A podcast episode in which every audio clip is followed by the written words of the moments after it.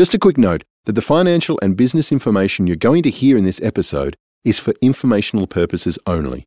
It is not to be relied upon to make any lending or business decisions as it does not consider your individual circumstances.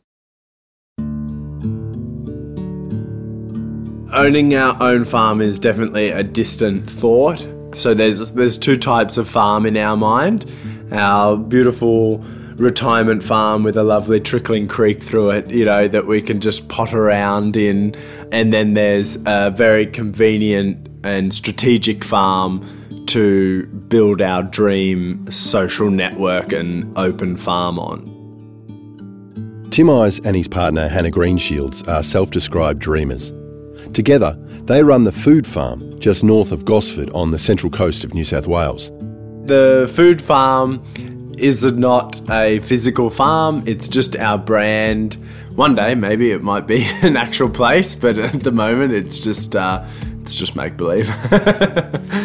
but their farming fantasies don't make their convictions any less real. Our overriding goal is to leave every piece of farmland that we're lucky enough to farm in a much healthier state than what we came to it. Being young farmers who aren't you know born into a farm will never be given a farm um, means that all we've got is our ideas and our flexibility. I started farming when I was 18. And I guess the food farm we've really built up in the last four years. And then in the last 12 months, it's doubled in size. That growth has been the result of a lot of hard work. But Hannah, when she's not farming, has the time for two other careers, including speech pathology I work two days a week seeing clients who uh, have had strokes or different degenerative diseases and help them with their swallowing. Uh, and I am also an opera singer, uh, so yeah, I take contracts with that wherever I can and squish the farming around that. Tim does a lot of the physical work, a lot of the cattle work, because that is his background. I haven't come from a farming background, but certainly you often find me feeding the chickens and then having to dart off to a singing rehearsal with mud on my knees still. Hannah and Tim seem to have an idyllic life a good work life balance, and a home sitting on the edge where the country meets the sea. It's correct to say they're flourishing and are well liked and respected members of a supportive farming community. But early on in their careers, they experienced a setback that almost broke their ability to put their trust in others.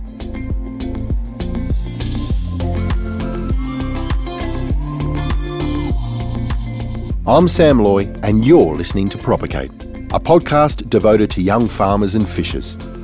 This season is for aspiring farmers who aren't going to inherit a farm. We're exploring different pathways to ownership and chatting to farmers going their own way.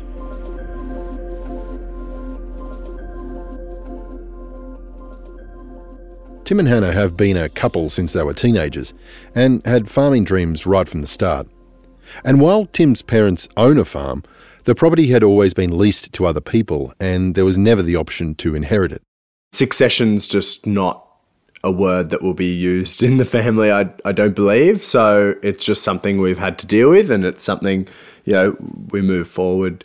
That's just the way it is for us.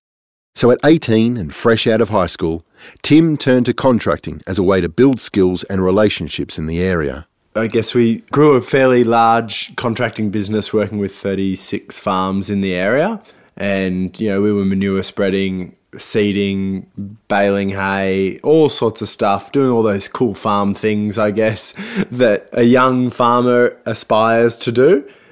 But it was very, very stressful and definitely found myself in burnout uh, the majority of the time. We were feeding some sort of beast in term with doing the contracting. You know, it was always people wanting greener grass, you know, more of it. And there was just not much purpose behind it because those people were not necessarily looking to have a better product or anything like that. They were fairly surface level goals for the business. And uh, you were trying to please a lot of different thoughts and different ideas and, and not pleasing ourselves. Hannah and I have still got and always will have a vision to open a farm up permanently to bring people to agriculture and for them to see, you know, what it's all about and to make conscious decisions. It's really important. A couple of years into their contracting business, Hannah still only 18 and Tim barely 20, they started to dream big. There was a property down the road that was on the market, but it was being held for developers. Now, Tim and Hannah didn't have any capital, but they did have an idea. Inspired by their interest in closing the distance between the food we grow and the food we eat, they saw an opportunity to create an agri tourism experience on the land. So we managed to sell this idea to this wonderful organization and they were they were keen and they were behind us and yeah we'd pretty well organized to buy a 3 million dollar farm with an extra million dollars to then develop it into an agritourism property they wondered if this great idea that they had, as in their intellectual property, could be the currency they needed. Our only input was our IP. Like it was it was the most remarkable thing to have formulated literally from passion. Like we went there with a pitch and a story and a dream and we were going to make it happen. So we went through all the due diligence, we'd walked the farm, 50 million times to see what we are going to do. We were just about to sign the contract and hand over the the deposit, um, but unfortunately were gazumped at the last moment by some property owners down the road who we had confided our idea in, and um, yeah, unfortunately they decided that that was something that they'd like to do as well. To be honest with you, it was a really difficult time in our lives and um, yeah, there was a lot of trust broken. Like as young, essentially naive people who had a dream. But in hindsight, it was a really great opportunity to then figure out what we really wanted and what the core of, of what we wanted was. We will forever be learning from that experience and overcoming it. But I guess our really big steps were reflecting on the type of agriculture we were involved in and realizing that, you know, these sorts of first world types of agriculture are incredibly damaging socially and also environmentally. So we had some pretty dramatic realizations and it just put us down this journey of soil health and getting excited about being amazing uh, young custodians of land. And I guess one of the biggest learnings is that there probably is no there's no end to our ideas, and so we will never have that last idea. Our passion is incredibly powerful, and people can't replicate that. Picking up the pieces from the loss of this project meant starting small and focusing as much as possible on their budding dream to farm in an environmentally harmonious way. We'd started selling a few steers here and there, cut up through the butcher and selling them to friends and family. And, and that's where we went, oh, we've got a real opportunity here to make more money on the animals that we're producing uh, but also to start feeding our community.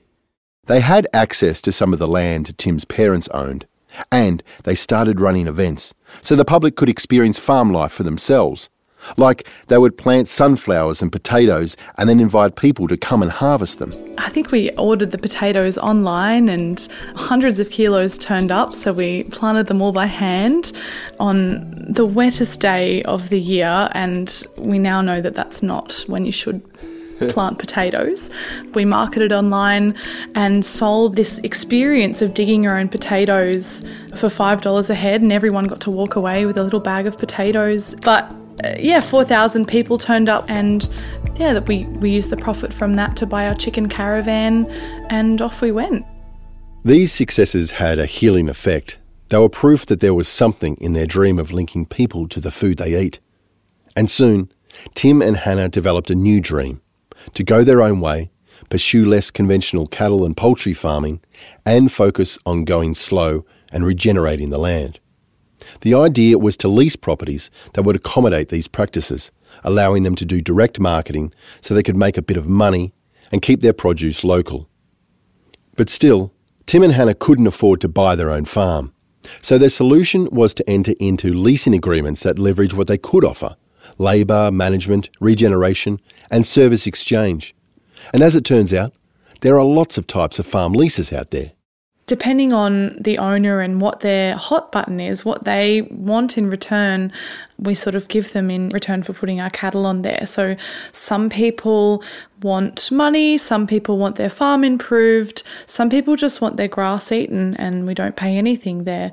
The ideal lease scenario is when the owner really values the importance of the soil health as the number one um, because both for our business and their farm, it means that we can really put the effort into improving their pasture and making sure that the balance and the microbes are all working in synergy to both look after the environment but also help us to produce a really diverse, lush, healthy pasture for our cattle, which means that we can put more cattle on those places and the owner in return ends up with a farm that has been improved rather than degraded. Good leasing arrangements don't happen overnight. But Tim and Hannah had an advantage. Scores of farming contacts from Tim's years as a reliable and multi skilled contractor, and a keen entrepreneurial eye. So, I wouldn't disagree with the thought that leasing farms and finding opportunities is difficult. But when I look around, there's a lot of unutilized or underutilized land in the world. Like we've only got to look at you know all sorts of places that are in the midst of being developed or they're just in a changeover or someone's made enough money doing what they were doing and so they now they do nothing. And especially with a poultry enterprise, you've got a lot more to give than just money. So fertility is one of the biggest issues for agriculture and getting that fertility onto the ground. And so, anyone looking to start a poultry enterprise should do the maths on how much fertility they will deliver out of X amount of chooks on X amount of land. And, you know, it's like, oh, that person's spending $10,000 a year on fertilizer. Well, uh, for five, I'll do the same job, except I'll be making money out of it. Like, what an awesome opportunity. So at the moment, we live in one of the farms that we look after. So the owner it, it's their weekender and they have a separate house that they visit and then we live in an awesome little shed that's been converted into a house inside so it's a really great opportunity to live um, on a farm without having to own one our rent is looking after the farm, doing the lawns, doing the gardens in return for living here. So no money is exchanged, which is also a great opportunity to save what we'd be paying in rent and work instead of that. It's working really well. We've been here about five years now and, and hopefully another five at least. In the few years since their big tourism pitch fell through, Tim and Hannah have built their slate of farms and enterprises up to an impressive place. It's grown to five farm leases in the Gosford region, including the three that Tim manages. So, our current slate of farming is a wonderful mess of diversity in our soil, uh, the animals that we keep, and the pasture that is is on the the land that we're lucky enough to farm. So, at the moment, we own ninety cows, and then Tim manages three other farms as well as contracts and still does a little bit of, of consulting to others. Um, we have our chicken caravan, so where our, our egg laying chickens live with 800 chickens, and we produce 300 meat chickens every every month, and as, as well as a few lambs here and there. Um, no potatoes anymore, but but who knows? Hopefully one day. When you've negotiated your fair share of leases, you start to get a pretty good sense of what your ideal arrangement is. For Tim and Hannah, it's a 50 50 deal. So it's a matter of paying sort of $2, $2.50 a head per week um, to have your animals there. But the value is about $5 uh, per week, and the rest of it we put into improvements onto the property. So that 50-50 for me is really really good because if something goes wrong, you kind of step back and go, "Oh, it's okay, we've paid them."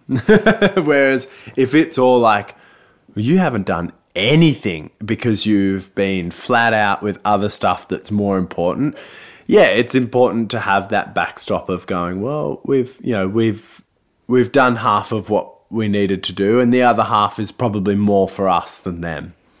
Into the future, we'll probably move into a bit of share farming with some of our clients as well to bolster our cattle numbers. So, um, you know, the hope is to get to sort of two uh, bodies of beef a week, and we won't be able to own enough cattle. But with me managing around 200, if we could buy half of those calves because they're managed under our particular um, farming ethos, then that would be an amazing opportunity for us to get to our our sort of number goal. Leasing five farms and managing three of them is a huge undertaking for two people. But it's been achievable thanks to the relationships Tim has built through his years in contracting. The food farm and its sibling farms are all about sharing in the community, collaborating, and building a network where farmers can help each other out. This includes stuff like leasing machinery off each other to save from having to buy gear, or trading odd jobs in exchange for agistment land. So, one of the coolest things that I sort of achieved as a young farmer was, I guess, a share farming agreement in ways. But I had a client whose farm I managed, and I still work for them. It's been 11 years now. And they had this beautiful tractor in their lovely shed on their lovely farm. And it was doing a couple of hundred hours a year. And it was brand new. And I was like, gee, this is a wasted opportunity. So that's where we really built the contracting business out of, is uh, essentially proving concept with older gear. We'd buy something secondhand and yeah, we'd go contracting with that and then we'd realize that we are making good money and then we'd replace it with something new. So for five years, I had a fairly, well, the largest contracting business on the coast, the only. and, uh, and I owned nothing and I was able to achieve everything, do every single farming um, intervention that anyone could ever think of, and it was it was really really cool. And I think young farmers could probably look at those opportunities a lot more instead of getting bogged down in the needing to own everything because there's a whole lot of gear out there, or rust as it can be called. There's a lot of rust that's not meeting its full potential. And if you can find the right relationships, you'll be able to achieve so much more. These mutually supportive relationships have ended up being Tim and Hannah's most valuable asset. I think there's a level of philanthropy in a lot of people, and uh, we've got it. Like we are, we really want to help people, and there's a lot of people out there, unless they've been burned, that the majority of people are really nice and they want to give you a go. And so being open and honest with your ideas and your dreams is very risky, but it's also very rewarding. And also, try, make someone some money. Like, money talks, there's no doubt about it. We paid for um, probably a quarter of a million dollars worth of gear out of my contracting business. And I could have gotten a loan and now I'd own all that gear, but that's not how it worked out. But the farm I still manage, it's got this amazing machinery because we had a, a great business together and, and that's really valuable for someone. It's really, really important just to just to have a go sometimes and, and show that you need someone. That's that's also quite important to to really build that authenticity and that trust. The support and collaborative spirit of their farming community has made Tim and Hannah feel very safe in their leasing endeavours. They feel pretty financially secure too. So, one of the most exciting things for us is the fact that the only debt that we actually have is our car loans. Yeah, we own all of the hay and silage making gear, a tractor, the caravans, the trucks, the cows, absolutely everything. Yeah, it's really important for us to get grounded every now and again and realize what we have achieved and and that really if we went and sold anything everything we could go and buy a farm no problem. Yeah it's it's a really nice way to grow our business without that really big mortgage over our heads and, and that mortgage that keeps you up at night. And we have everything to farm. Whereas we see a lot of people that work for 40 years to then go and buy a farm and then they don't have enough money to buy cows or a tractor or whatever else they need for the farm and to actually farm it. And so that's a that's a real problem. so we're we're really excited that we've got everything we need to farm. We just don't have the farm and eventually that opportunity will come up. Tim and Hannah don't have immediate plans to buy. Things seem to be going too well the way they are, and they're in no hurry. But They've always got an ear to the ground. If we were to ever look at a farm one day, it would be most likely that we'd have an alternative way of funding it.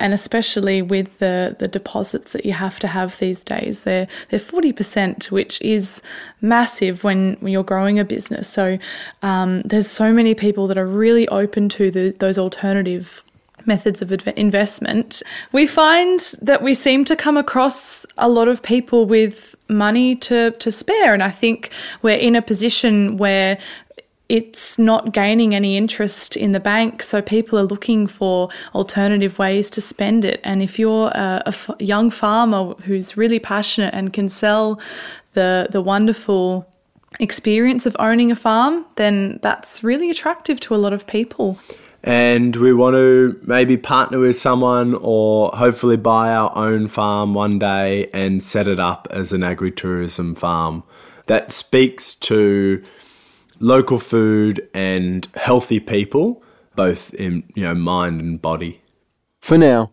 they're focusing on where this adventure takes them Leasing has a freedom that's very attractive because everything they do is portable, flexible, and if something's not working, they can move elsewhere.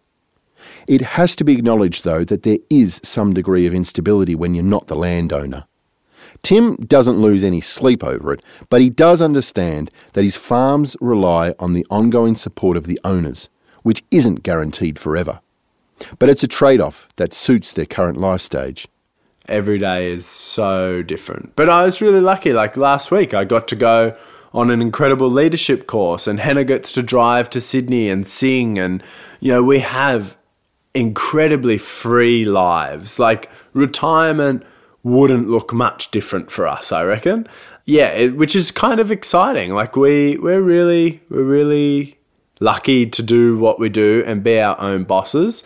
And, and it's quite dangerous because essentially Hannah and I like we're kind of unemployable now. Once you've worked for yourself for so long, it would be very very hard to do 9 to 5. Like we if we are jack of it, we'll just go and deliver eggs to one of our cafes over on the beach and we'll go for a walk on the beach and we'll just have a chat and we'll have a nice morning and we'll take a deep breath and we'll recollect and try again.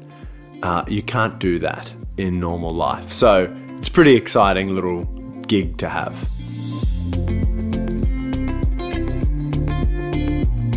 In the next episode of Propagate. So I think we felt fairly well prepared without being cocky because as soon as you're cocky, you stop learning.